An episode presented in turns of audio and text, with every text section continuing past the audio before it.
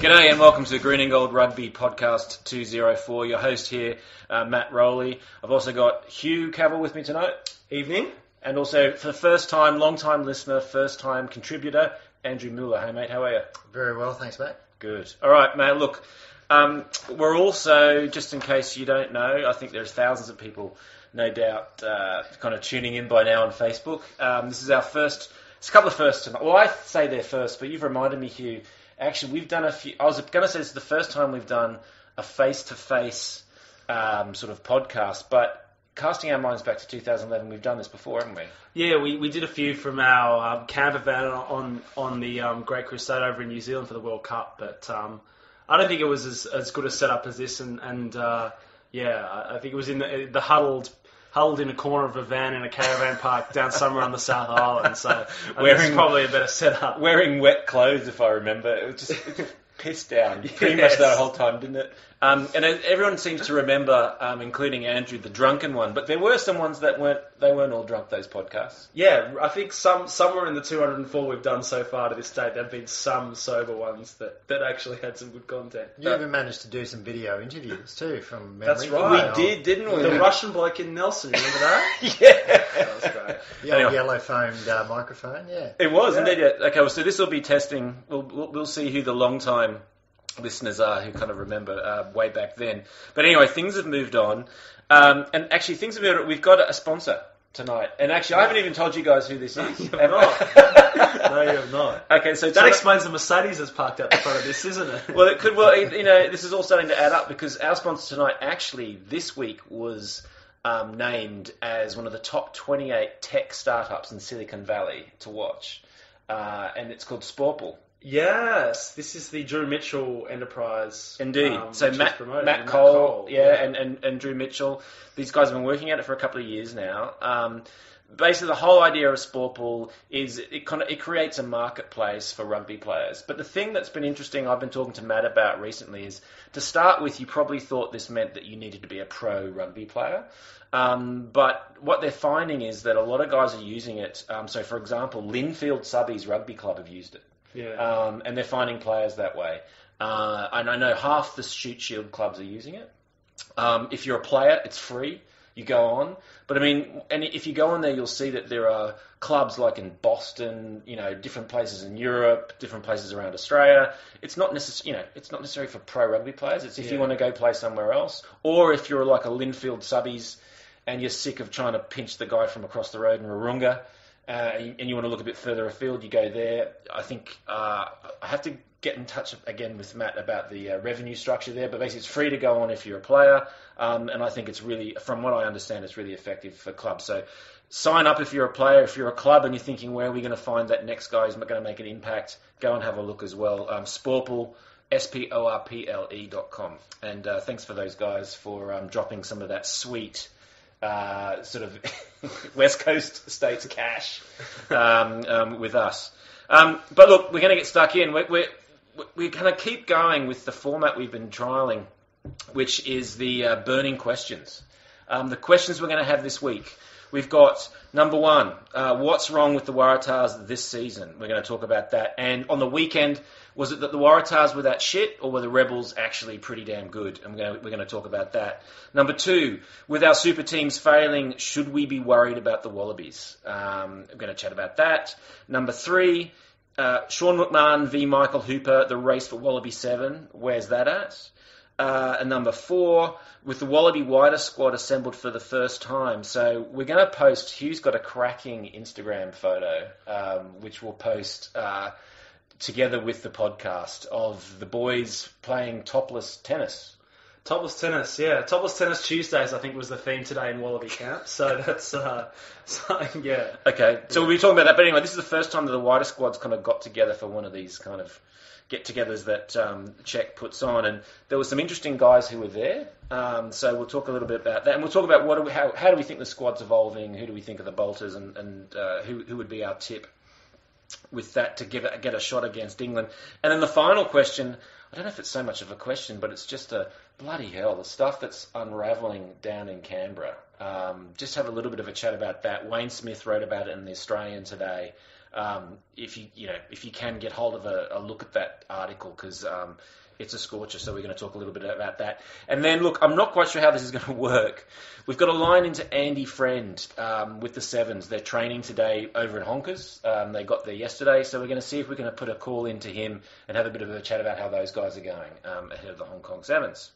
So, with that in mind, let's go back to the top. Um, what's wrong with the Waratahs this season? Are the wheels falling off, or um, can we all just um, not panic yet? Hugh, where are you on this one?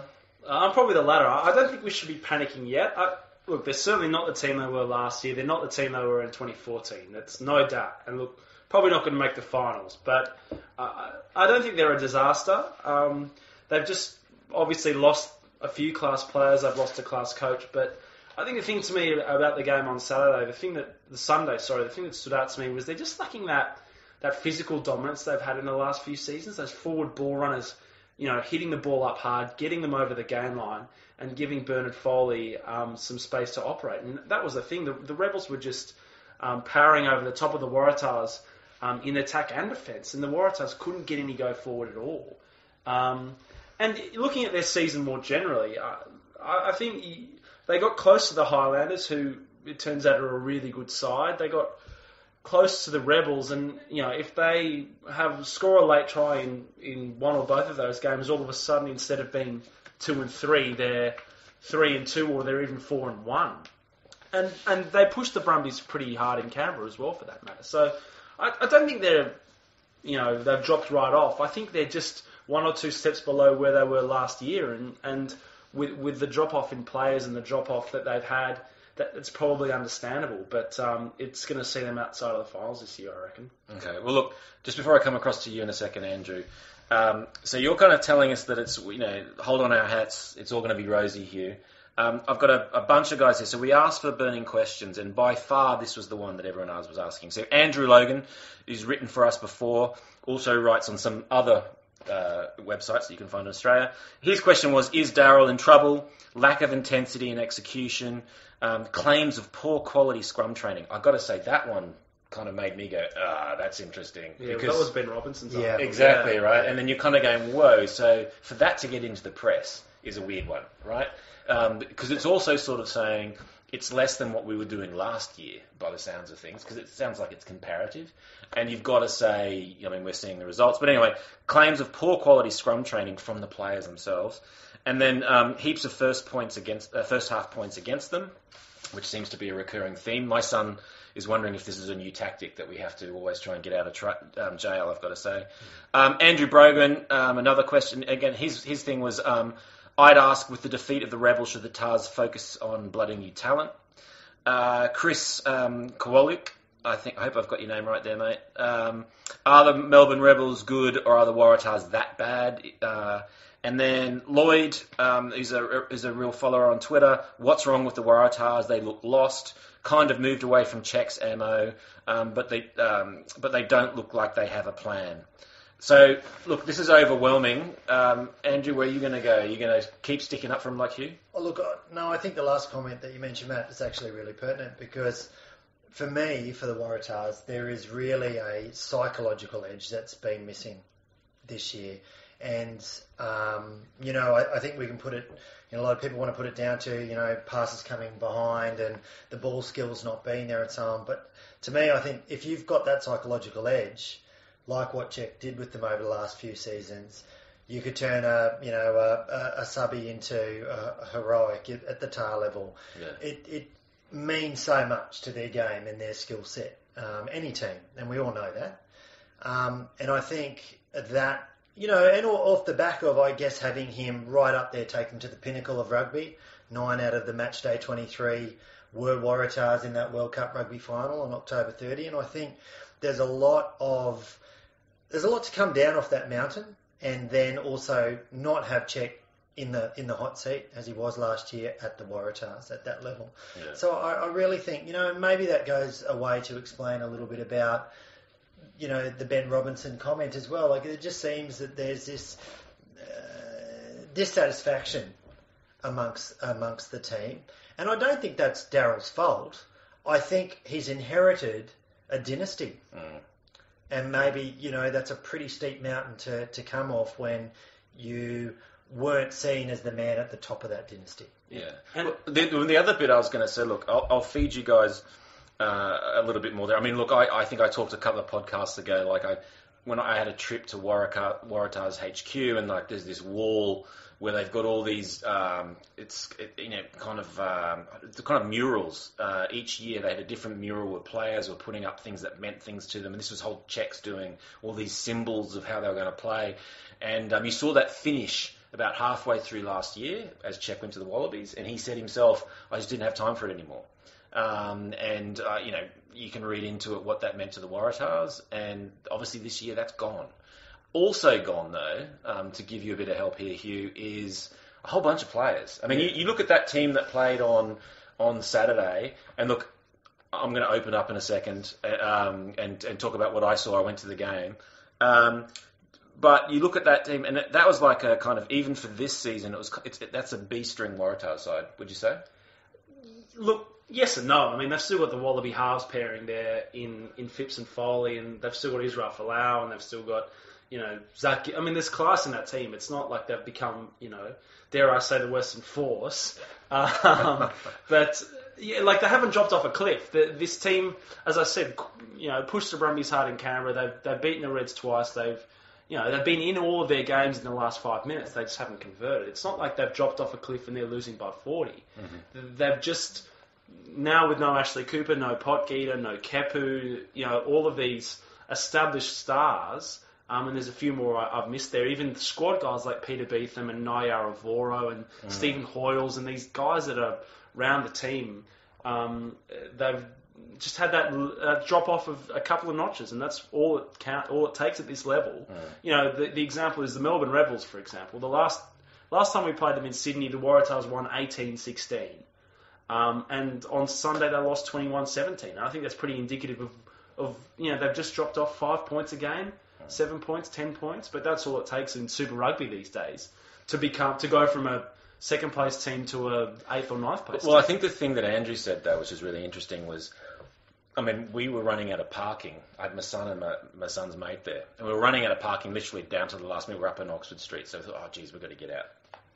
And so when, you know, they went, the rebels went right down to our. Oh, so you were one of these people that leaves early at a Waratahs I was going to be. Well, hey, you're at a Waratahs game. You've got to leave early. Um, so, so I, so I was like, oh shit! Look, you know, I don't want to rack up a hundred and whatever a dollar bill it is up, up there. So I thought when I, when I saw them down there and they were going to kick the penalty, I thought, oh, this is probably be it. And then we were just hovering at the top. Yeah. And we're just watching them work their way back down, and then Ske- Skelton made a bust and everything else, and we're, we're sat there watching it. And um, and then they didn't make it. But the Waratahs of old mentally did. Right, the, Yeah. the Waratahs Yeah. of those last couple of seasons found a way to win that game, Yeah. um, and didn't Yeah. just knock it on or whatever else. Yeah, that's exactly So the mental thing, I think that was the ultimate expression of it. But the other bit that I would say that I just watched, and, and you, you see the Waratahs this season, you still see that same sort of uh, method of play where once they get a roll on, they start making meters and they work their way up. Um, you look at the stats from the weekend; they really dominated in terms of territory. Yeah. Um, they just couldn't convert it into points.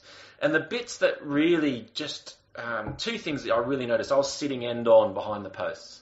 Two thing was the woeful accuracy of the passing from everybody. It's like they've been taught to pass at people's knees. It was it was a shocker. Um, and I mean, it's just, that's just fundamental. Um, and, and so that was really crueling them. Um, but the other bit was the rebels just said, and Sean McMahon especially just said, "I'll I'll do this all day." Where they just had these one-out runners, and it was a one-out runner, and the second cleaner was never quite, and the, the first cleaner was never quite close enough. And McMahon was just like, "I'm over the top of that. That's easy," um, and you know, not scared to, to bring down a Will Skelton or whoever else. Um, and so, whereas a couple of years ago they would work in pods, and you'd see like Yeah. Potgieter on somebody Yeah. else's bum, The triangle pod structure, they had with the three runners, two options for the ball carrier, yeah, three options for the halfback. It, it was really pronounced. Well, this Yeah. time around, it's just, you, and you sit there behind the post and you can just see them strung out one on one on one, and it's going to be one guy. He might not be the first man out, but he's going to take a one on one up hit, and they're just not getting anywhere, and they're isolated, and it's and it's and it's really slowing Yeah. everything. Are down. there parallels here here. It's just occurred to me between what's happened, what will happen, and let's hope it doesn't for his sake, but with Daryl Gibson at the Waratahs and what happened with Richard Graham at the Reds, Mm. where basically all the well, what the Reds were trying to do was create Ewen McKenzie Mark II in Richard Graham, and Yeah. it seems to me what yeah, That's the fear, isn't you it? know, to do Michael Cheika 2.0 with Yeah. with um, Daryl Gibson. Yeah, that that that is that is the fear. I've, I've thought of that, Hugh, as well. I, I think I think, and sadly, I've thought of that because you don't want that clearly with what happened to to Richard. But I think they, you know, when you talk about the structures that they had and how clear and confident it was, to me, again, it, it, it comes back to that confidence level of Yeah. the team. I think they know that that works for them as a team and that they probably want to perpetuate it. But I'm just wondering the psychology of the person who cracks the whip again comes back to how well they actually effectively implement it in 2016 when he's not there. Hmm. So it'll be interesting to see as, as the season plays out. Look, for, for me, I'm a, I'm, a, I'm, a, I'm a big Tar fan. For me, I think I think if they can't get it, we're looking at a at a 10 to 12 place on the 18 ladder here. You know, we're looking at bottom of the, the middle order for, for the Tars if they can't. Because they're a good enough team, like you say, the talent is still there. There has been a huge exodus, and the exodus has happened at management and it's happened at player level. But if they can, if they can, um, you know, between Daryl, the the other management, and the player group, playing group, come together and find that confidence, they are, like you say, Hugh. They're not they're not far away from actually putting together a really their best performance of the season so far, even though we're only you know, six rounds in. Well, the bit, so just to finish off on this on the TARS bit is the only thing is that you know as the numbers start to work against them, I wonder whether the psychology will as well. So you go from the high of working with Cheika's, um, That's to- and that's not there anymore, and then suddenly it's like, oh god, season stuffed, and you know what are we playing for? And so, and especially when you've been around with a, with a um, an outfit that's been nudging the semis and, and, and on a trajectory, and then suddenly it's like season's over, guys. You know, you're not going to make. I mean, the Rebels and the and the Brumbies are already out ahead of you by a good um, whatever it is now, ten points or something. Um, that psychology starts to work against you, and so it'll be in- interesting to see whether they can keep that going without their master. Um, psychologist kind of kind of kind of leading them. But let's move on and talk a little, just a little bit there. I think we managed to piss off a few people on Twitter. Well, I I did in a conversation I was in with some rebel um, followers saying, "Guys, come on, you know, give you know credit where where credit is due." Um, how much do you put it actually that the you know the rebels just you know played a great game? You? Oh, they did. I mean, that that first half was the best I've seen the Rebels this year, certainly. Um, um, and a lot of it came from having Nick Stirzaker back in the setup. I think he's a huge um, influence on how that team plays and just getting their go forward. But their forward pack were just fantastic. I mean, Lopeti Timani was great. Geordie Reed was great. Um, James Hanson uh, Sean McMahon, Adam. I mean, the whole the whole box and dice. They've got a really good 15 blokes assembled when they're all fit and firing, and they're really hard to stop. And they they pulled stumps a little bit in the second half, I thought, and let the Tars back into the game. Um, but there's so much talent in that team. You can just see there, there's a touch of feeling like you're watching the Reds in 2010. That you know they've got enough talent there to really explode, and they've got a 9-10 that can play for the Wallabies, you know, sooner rather than later. Um, yeah, look, they're four and two now. Their next three games, um, I was looking at today off the top of my head. I, I can't remember exactly what they are, but I know they've got the Blues coming up. Um, they've got a visit from the Stormers, and I think they've got um, potentially the Brumbies as well. Um, and I feel like if they can, they can probably jag two of those three games, and all of a sudden they're really in the finals hunt. But at the same time, if they lose all three, then you get the impression they might be back to square one. But If they do win those two games, and if the Brumbies is the third, that it sounds like it is, that'd be a really interesting game because Yeah. the tails will be up. that's right. Is that in Mel- Melbourne? That's in Melbourne. Yeah. yeah, terrific. Okay.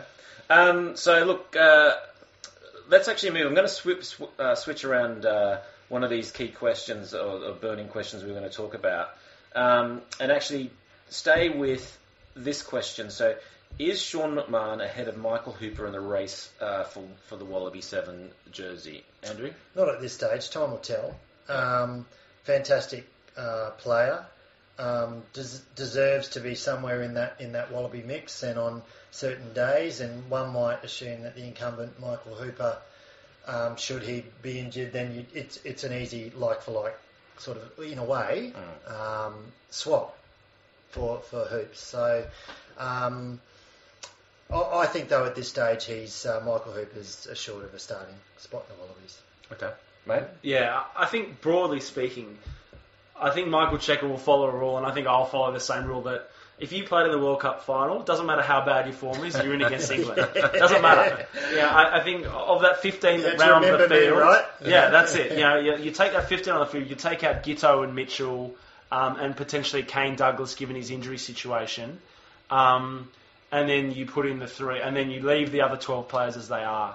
Um, maybe we'll get him if he doesn't come back. You put Phipps in, but uh, you know Hooper, Fardy, Pocock, back row sorted. Um, I think what they did in that World Cup, um, we shouldn't forget. And and you figure that Richie McCaw hasn't played a good super season in about nine years. You know, like he he just didn't turn on for it until the really late stages because he knew that that um, you know he had bigger fish to fry. And I, I get the feeling from a few players that that that might be the case. And look, Michael Hooper. I think he's actually playing pretty well for for a TARS team that's struggling. But um, Sean McMahon definitely beat him on on Sunday, and they play a really similar style. And McMahon's going to be sensational. It's just um, I don't know how you fit them all in. I, I, there was a story the other day saying that they might try and start McMahon, Hooper, and Pocock in the same back row, but. To be honest, I don't think that'd work because McMahon and Hooper are too similar. Well, I, I think I wrote a, an article about that. Is that you know I think rugby would explode if Yeah. you ever had those three people in the same back row. I mean, look, injury is one thing. There was a time uh, during the match, I think it was deep in the second half, where Hooper went down with a knock to the knee, and I, I can't remember seeing him go out with it. I mean, he, he's Yeah, played so many minutes. awful. He seems to be, uh, but I thought, wow, that would really change. That would put the cat amongst the pigeons if if, if he was injured. And if it's not him, or if it's David Pocock, or if David Pocock's banned for the next eight months um, because he almost ripped someone's head off, um, we, we a lot of people have asked us about that. And actually, look, at the end of the day, I think the, the hearing's been going all day. We might check on Twitter in just a moment to see if anything's come out from it. Um, but uh, we weren't going to have that as a burning question just because we didn't have much to speculate on. There's a video that I think we might try and embed underneath the podcast so you can see it, um, which is which is interesting. Um, it, it, it looks bad. My point is on that one uh, with with Pocock is that Pocock's got three weeks. he's got three weeks. There you go. Three, Okay, so that's So somewhere in he's only middle. going to miss two games because they've got to bye. the bye. And of course, David Pocock will be out playing club rugby that week, of course. So Although it- I'm, I'm not sure that matters. I think it's just the time, right? So I don't think it's about games played. I think it's about you get from this date to this date you can't play. Um, It's an interesting point, though, to come back to because you've, you've kind of sparked an idea around number sevens. At some stage in their career, they're going to get injured, aren't they? Yeah. It's, it's by nature of what they do. Yeah. Whether it's the new seven or the old seven, with what you do by nature, you're going to get injured. So that will be an interesting context when he does, because we know McMahon, whoever races not to be injured first, is you know if McMahon doesn't, and it, it is Hooper. Not that you wish that upon Yeah. anyone, but Well, it could be then McMahon's opportunity to really shine. And look what happened with Hooper and that's back in the day. well, and that's it. That's how he got in because Pocock got injured, and I think Liam Gill might have been injured as well. And all of a sudden he's there, and he was too irresistible to ever drop, and we haven't dropped him since. yeah. and it, unfortunately, it never quite happened for Liam Gill. Yeah, the stocks it was just a seven. timing thing, and yeah, it just never happened for him. Well, look, I, I, I actually think um, there's something or there's somebody who I think can knock that balance a little bit. Um, but we'll come on to that because that comes in a, in a question later on. So, so let's keep moving. So, um, so that was Sean McMahon and uh, Michael uh, Michael Hooper. Um, now let's just take a break from the questions for a second. And um, look, I asked you a few weeks ago for those guys who listen to the podcast if you wouldn't mind going in and putting in um, some reviews. Um, and I was, you know, thanks. I think that we had about seven new ones come in. So thanks for those people who did. Um, but we also had a cracker. So long-time listeners will know that uh, we've been talking about the force, obviously everything that's been going on with it. We've been talking about do we go from Western Sydney, from Western Australia to Western Sydney, and, and discussing it as an issue. And I got the sense we were probably pissing off some people, and it, it would appear we do because Hugh, we got a we, we got a um, a podcast review, but what sort of score did he give us, and what did he say? Well, he gave us one star, so that's n- not a great start already. Um, it's probably at least one star short of where we actually are as a podcast. Um, but his comment is uh, titled "East Coast Elitist Boys Club." So I don't know where he coming gets that from. from comes with, out with the three of us sat here Yeah. in Sydney in the bunker. drinking craft beer, but going yeah. Um, two years ago, this podcast provided a balanced view of the five Super Rugby clubs. It now only reports on New South Wales, Queensland, and ACT. With their willingness to promote the demise and relocation of the Western Force, I can no longer stomach listening to this elitist drivel. I recommend changing your name to Blue and Red Rugby to more accurately describe what's discussed. The Fox Sports podcast is balanced and funny, and I recommend it to all true rugby supporters who love their team because it's their team. and there, there, there ends it. Yeah. Okay, well that's you know fair enough. Um, we've been having a, I guess some people could perceive that we've been having a go at a force, so someone's having a go back at us. I don't know if you underneath that, can you see is there? Oh, there's one from Maddie J.K. Um, who, who came who came back to him, um, um, calling his comment. Um, I think it was East Coast uh, Elitist Boys Club. It was quite a witty comeback. But Well, anyway, well, you know my problem with that is the Forces colours are also blue. So if we change to blue and red for, for rugby, like that, that still that still covers the Force in my eyes. It's the, the sea of blue is the That's Western just Force. that's just showing what you don't. under- There's definitely a different name for the blue, the force Yeah, it's- blue, it's different- um, and you just don't know what it is, which just shows your ignorance. I think again. um, but look, thanks to everybody who went in and uh, rated us and gave us a comment on uh, iTunes. If you haven't yet, if you get a chance, it's really easy these days on the mobile. Um, if you're, especially if you're using um, the podcast app. Um, you can go straight in there, I think. So you can do it straight away. So actually, Hugh, you can go and put one in right Yeah. now. Um, a solid three stars. I think that's fair. Um, okay, so back to our burning questions. So this was a cracker. With the Wallaby wider squad assembling for the first time, who is the one newcomer you would like to see given a shot um, against uh, England? Um, Andrew? Um, I think Jed Holloway. Oh, you bastard! You stole mine.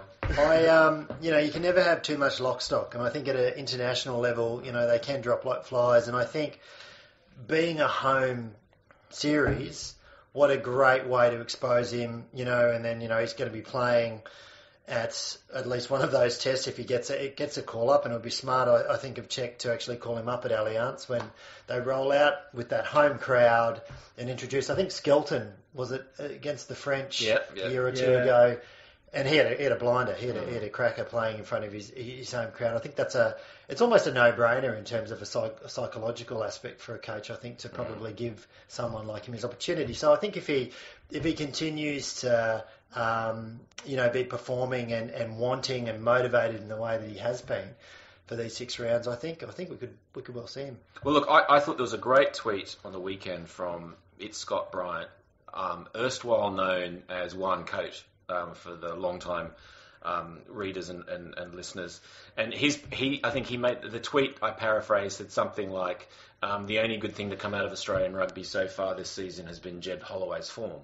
Um, and I think because you know finally we've got this. Um, you know, a, a younger, um, and until his injury, uh, you know, I think this week, um, you know, fit, you know, guy who can do what, you know, well, kind of what Cliffy Palu had done for all those years, except he Yeah. seems to have just a bit more pace as well. He's a big unit, 116 kilos. big, you know, big legs. He's skilled. He scores tries too. I can't remember Cliffy Palu ever scoring a try ever ever.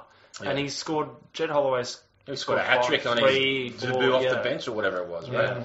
Um, no, I, I think, and so this was. I said earlier on we were talking about the uh, the McMahon versus Hooper discussion, and I think. You know, you put him into the mix, and suddenly you go, well, the McMahon Hooper thing is a conversation because you assume Pocock's at eight. But I think if Holloway can replicate, you know, can keep this going and start to replicate, he plays a completely different role. Big unit, tall. I'm assuming we can use him as a line out uh, as a line out option suddenly, and he's doing those different yards. I mean, Pocock's been doing an okay job, but he's not that sort of a runner. He's not that sort of a guy who can bust through. You know, um, really solid defensive lines, and I think that really shakes it up again to sort of say, oh, okay, so and then Fardy, where does he come in, and all the rest of it. So that's where I think it just gives us a completely different option there where we'd been juggling before. I think that puts even more pressure potentially on that, that seven role. Um, but w- Um, Hugh, who have you got? Well, before we do that, I'll, I'll just read out this list of players that actually featured in the 45. No, we don't. There's not a list published, but according to the telly, we had a few surprises. So Allan Alaalatoa from the Brumbies, um, Nick Stirzaker from the Rebels, Sefa Naivalu from the Rebels, um, Wow. Karmichael Hunt and Eto Nabuli from the Reds, um, Tolu Latu, Dom Shipperley, Lopeti Timani. Um, Angus Ta'avao also featured, so there's one for uh, yeah, anyone who watched him on Sunday. So this is the, Um, this is this is the tight head for the for the for the Waratahs. Yeah. Look, I, I've been holding off because you know these guys do this for a job. You mm. don't want to kind of you know try and put them in a box too early. Yeah. But he had a. There's no other way around it. He had a fucking shocker. On, on, on Saturday, those first two tries were straight up misses. Yeah. and you could just see. I mean, and they were both straight in front of me because you know I was sat at that end, and in both times he put it kind of did the old put his hand up above his head. Yeah, sorry fellas, and it was just like everyone's just like, what the? you can't do that. And and here's the thing: it's like, well, you kind of assume you're not there for your scrumming because that has been a disaster, um, and we've noticed every time the replacement front rows come on, it's got a lot better. And then you know, open play. I mean that as well. I mean. He's just, I mean, he's having a shocker. I Yeah. know, can, Well, he gives away dumb penalties too, and, and I'll take a second to shout out to Angus who's watching us on the live stream. So uh, room for improvement, Angus. You know, yeah, but yeah, look, I, I you know, I think when they signed him, some Kiwis I know were pretty happy to see him leave, and I think that was probably indicative that it might not have been a great signing. And I think the evidence is probably, you know, he's not he's not horrible, but he's probably just not the bloke that we need starting at tight head prop. Um, anyway, can I get to my he has been horrible. But quickly? yeah, yes. Um, and it's not Angus Ta'avao, it's actually Dane Haylett Petty. Um, and I know, you know, it's not fashionable in this podcast to recommend a force player, being our, our East Coast elitists that we are. But um, It's against the rules, actually. But I actually, I, I really like him as a sort of classic fullback, classic winger. Um, and he's just, um, will have the skills to complement the other winger, who I think will be Joe Tomane um, Yes. in our team. And, you know, the Wallabies have always favoured that, you know, one basher and one more skillful player, a bit like what the All Blacks have done. Um, and I think to fill that role of what Adam Ashley Cooper previously did, I think Dane Haylett Petty, mainly because he's got a hyphenated surname, but also because um, he is looking great for the Force at the moment. On on the back of a backline that aren't actually getting a huge amount of good go forward ball, I think he's really worth a shot for uh, Michael Cheika. yeah, he's and I look. I'm not playing uh, fantasy, uh, but I mean, I think he's smashing it, isn't he? I think he's from what I've. I think he's doing quite well in the points. Um, Yeah, I think he leads the comp in run meters or something like that. So. Oh, fantastic. Okay. Okay. So look, yeah, there you go. Um, there we are, uh, promoting people from the force yet again. T- uh, it's, it's one of the faults we've got here. Um, so the final one was going to be. Uh, so here's our final burning question for the night. Um, oh, actually, uh, We've got two more. yeah, we got two more. Okay. Um, so with our super teams failing, should we be worried about the Wallabies? Uh, Andrew. oh, I might be banging the drum, the Czech drum tonight, but um, I don't think so. I think the logical conclusion might be to be rash and jump to that conclusion, but we are only actually six season, six um, games in, and I think um, you know the check factor, like at the Tahs, can't be underestimated. I mean, the fact that you know even just this Camp Cockatoo on Cockatoo Island in the middle of Sydney Harbour, which has just happened this uh, weekend and into early this week, um, with the essentially. You know, I, I think it was put down to as a, a bonding experience. So the psychology that Czech's getting into the team again and starting to Yeah. ingrain and build Well, they were- from last year. They were camping in tents, I think, on Cockatoo Island. It was quite a military setup, I think they had out there. So, Okay. And Top then side the tennis. I'm yeah. not sure how that. That's slipped in. Yeah, yeah. yeah. But I thought it might have been shirts on, shirts off, but no, it was all topless tennis.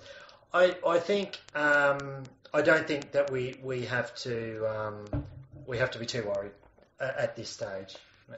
What do you think here? Yeah. Well, firstly, uh, shirts and skins. I'm not sure really need you need to be in tennis because generally by the what side of the net you're on, it kind of is you kind of can work out what team you're on. Looks good on Instagram, though. That's right. Um, yeah, look, I, I kind of agree. Look, I, I think history's told us that the relationship between Super Rugby form and, and form for national teams is pretty limited.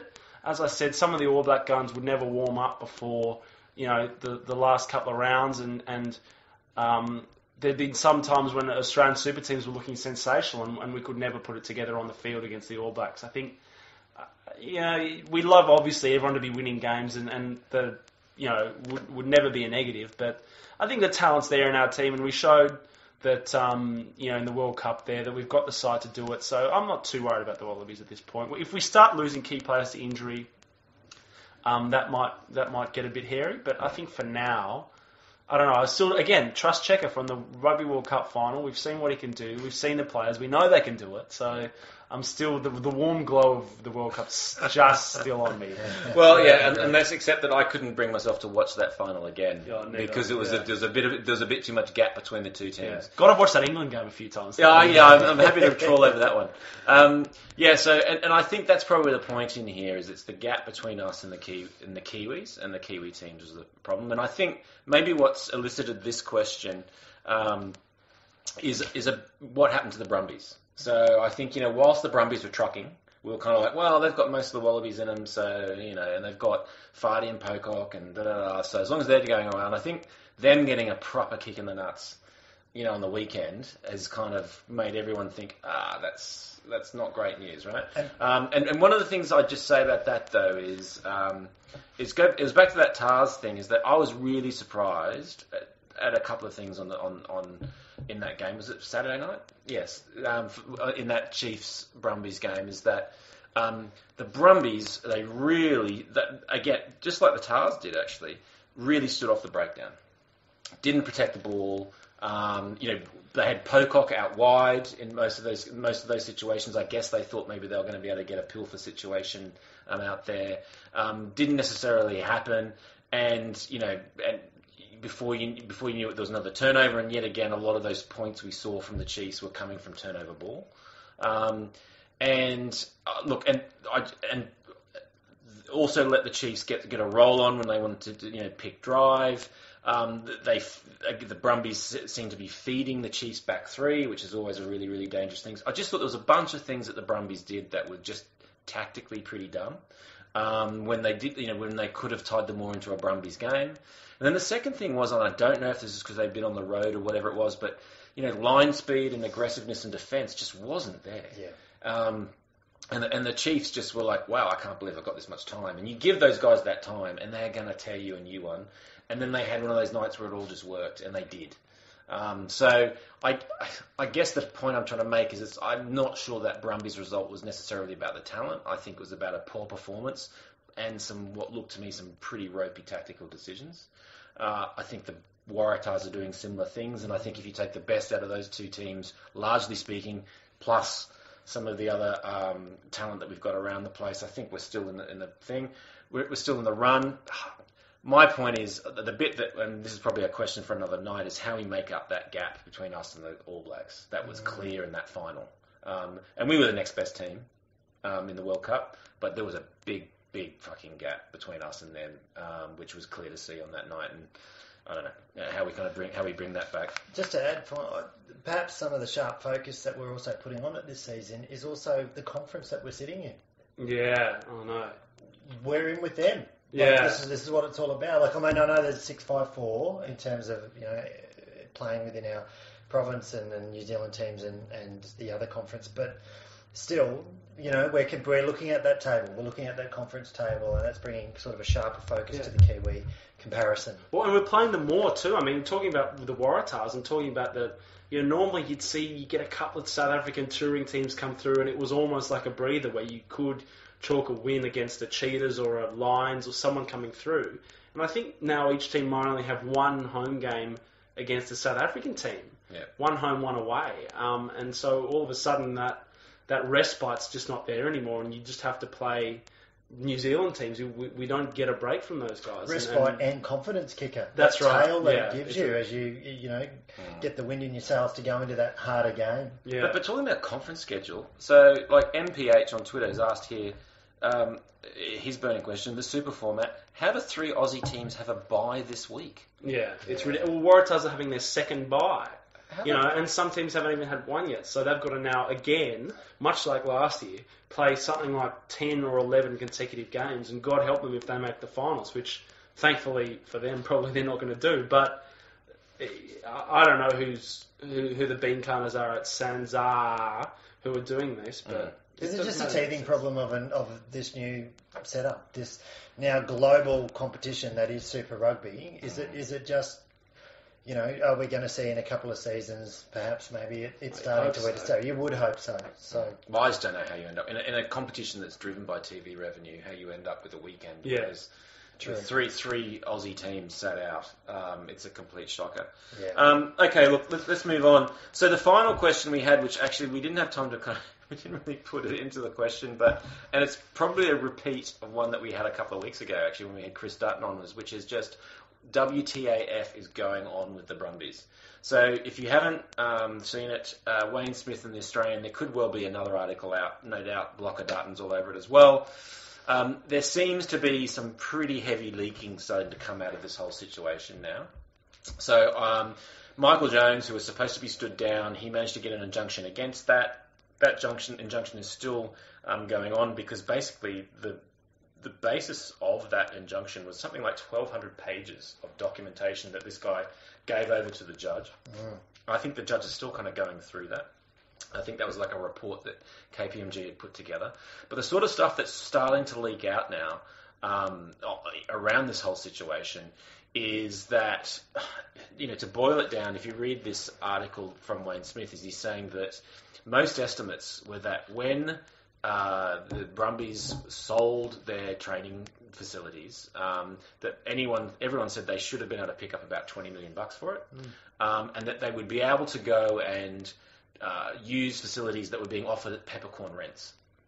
Um, and apparently there was a whole range of different uh, proposals put in, and the proposal they took, which was with uh, was University of Canberra, um, wasn't even in the top ten.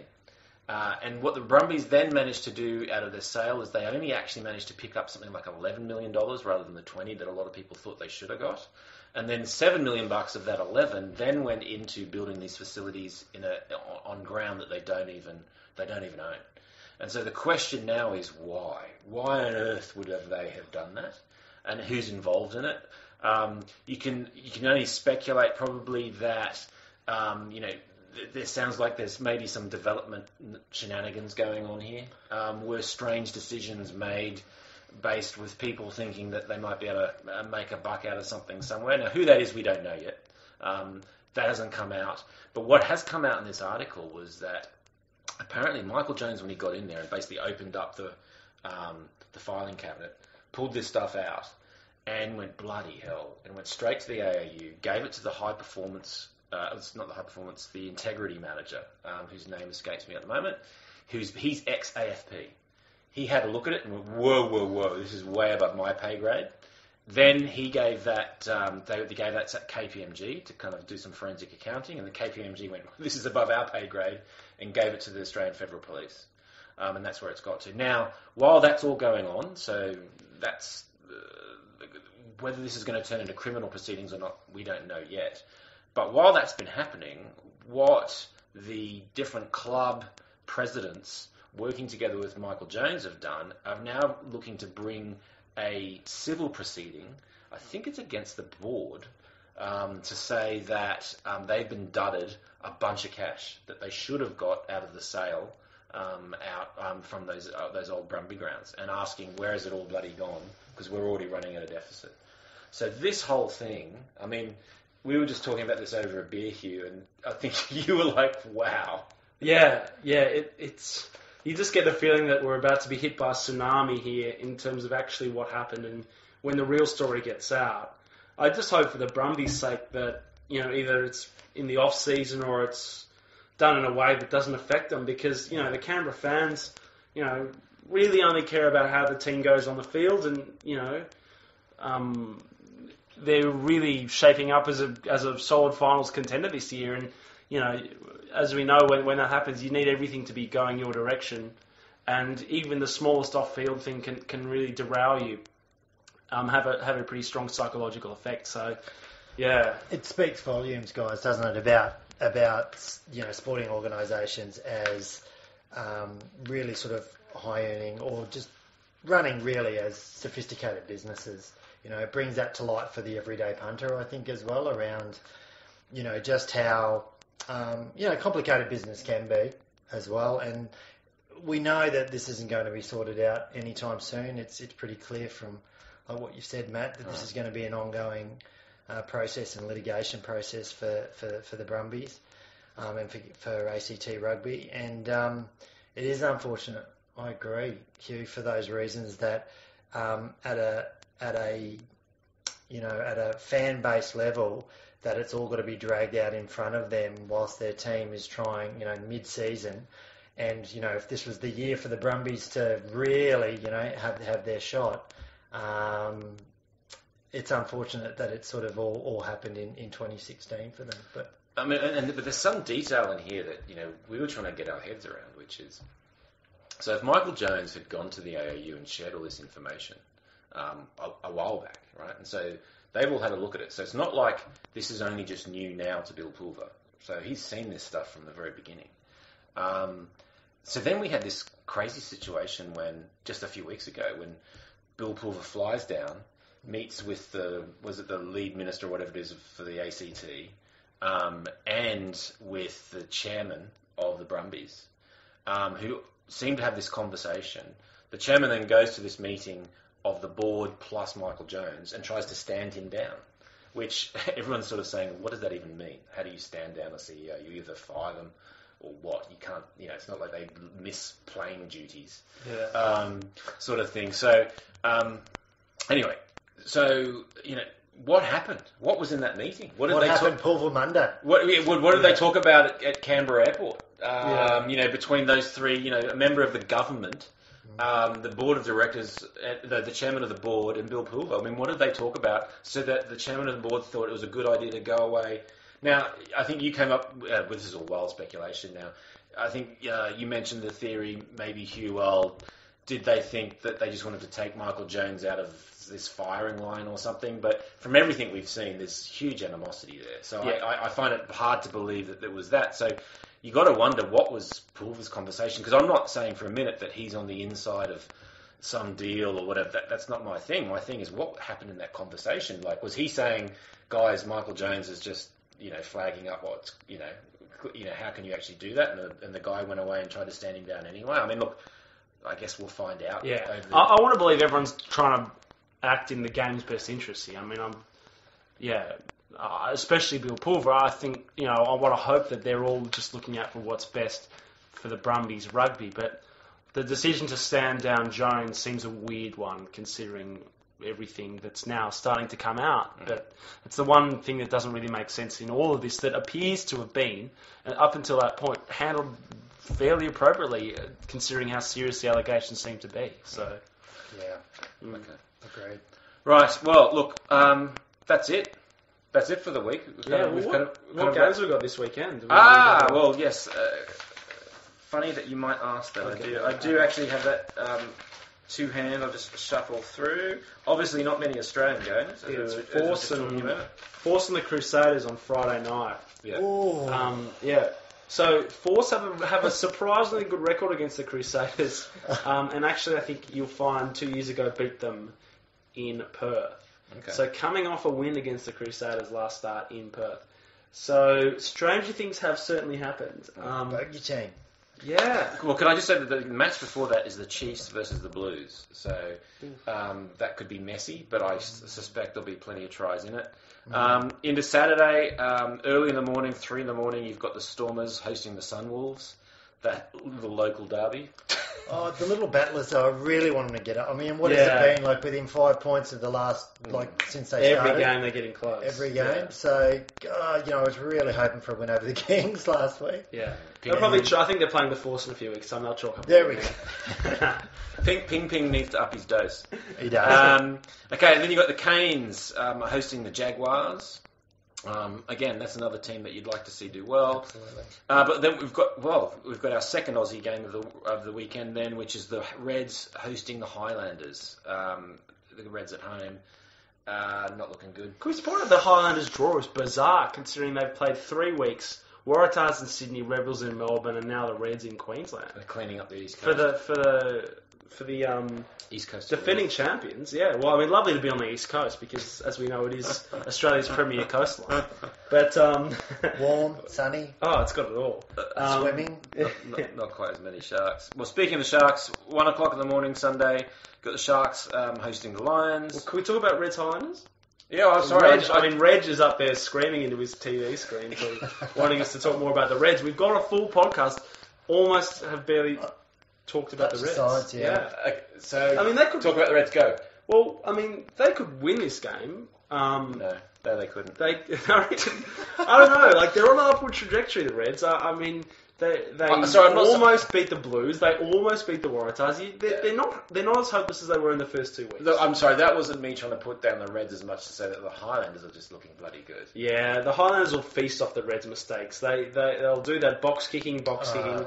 Poor old Eto Nabuli and, and whoever you know, if it's Chris Sautia on the other wing, it will just be peppered all night with box kicks. And, and Aaron Smith, I mean, will just run right. But I don't know. You, you, I'm, I'm I'm much keener on this Reds team now than I was three weeks ago. Right, because they're playing the Highlanders, and we hope they, we, you know, we'd obviously hope they beat them. Look, and that, that's the other thing that kind of pisses me off about some of these Kiwi teams is they've got these reputations of being these awesome attacking outfits, and then you Yeah. say, look, they just don't play with the ball.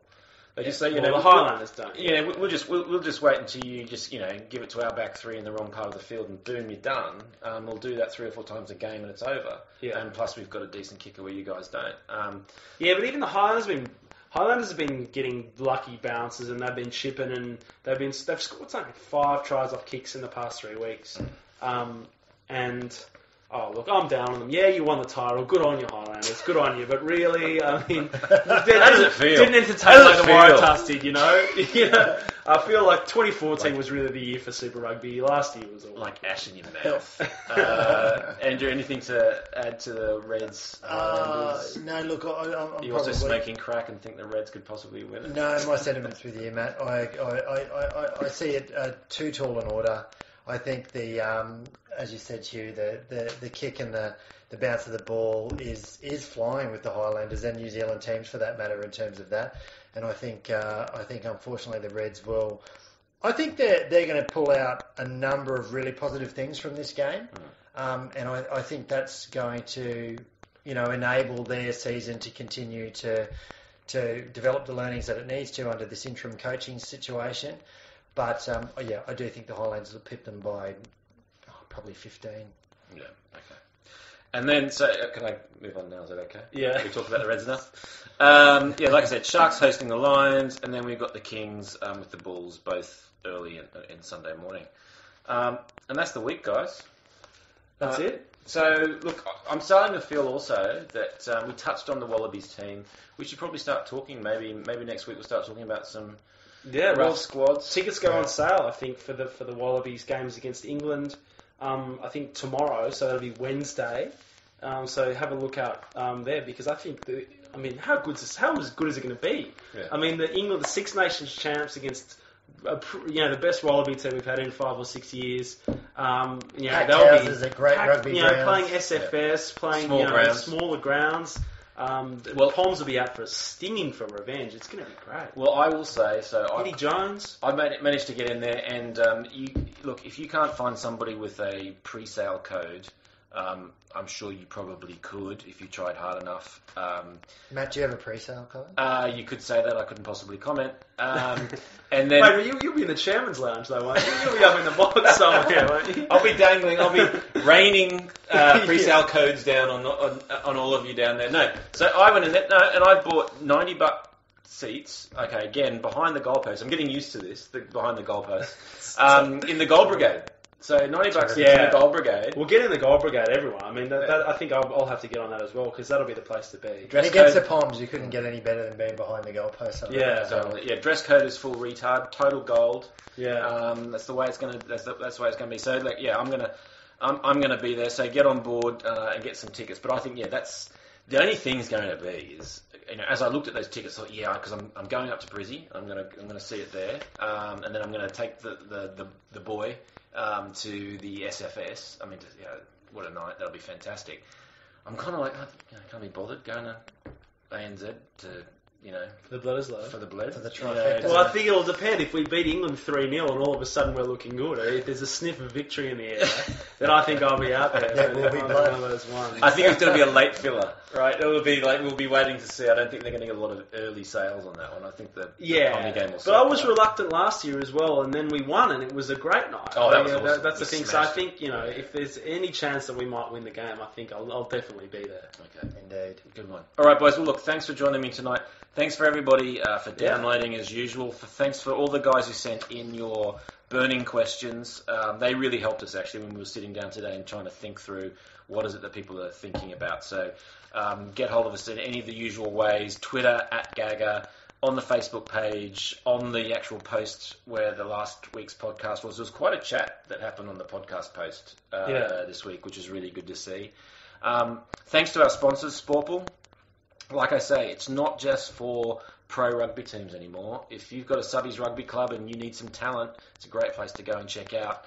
Um, and if you're looking for some sort of like a rugby working vacation type thing, it's you know it's a great place for you as well, and it's free if you're if you're a player. So get on there and have a look. Thanks for everybody who had a go on the uh, on the Facebook page. We'll have to check out and uh, Yeah, we had about who's 100, 100, 100 people on average watching. Okay. So um, throughout. So we'll yeah, check out. and guys. only sixty or seventy of them were our direct relatives. So I think, I think we'll, we'll be okay.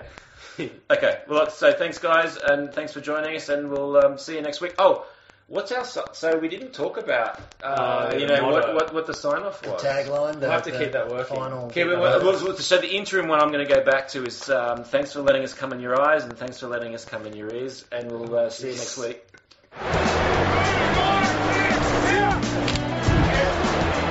Yeah, right there, right there.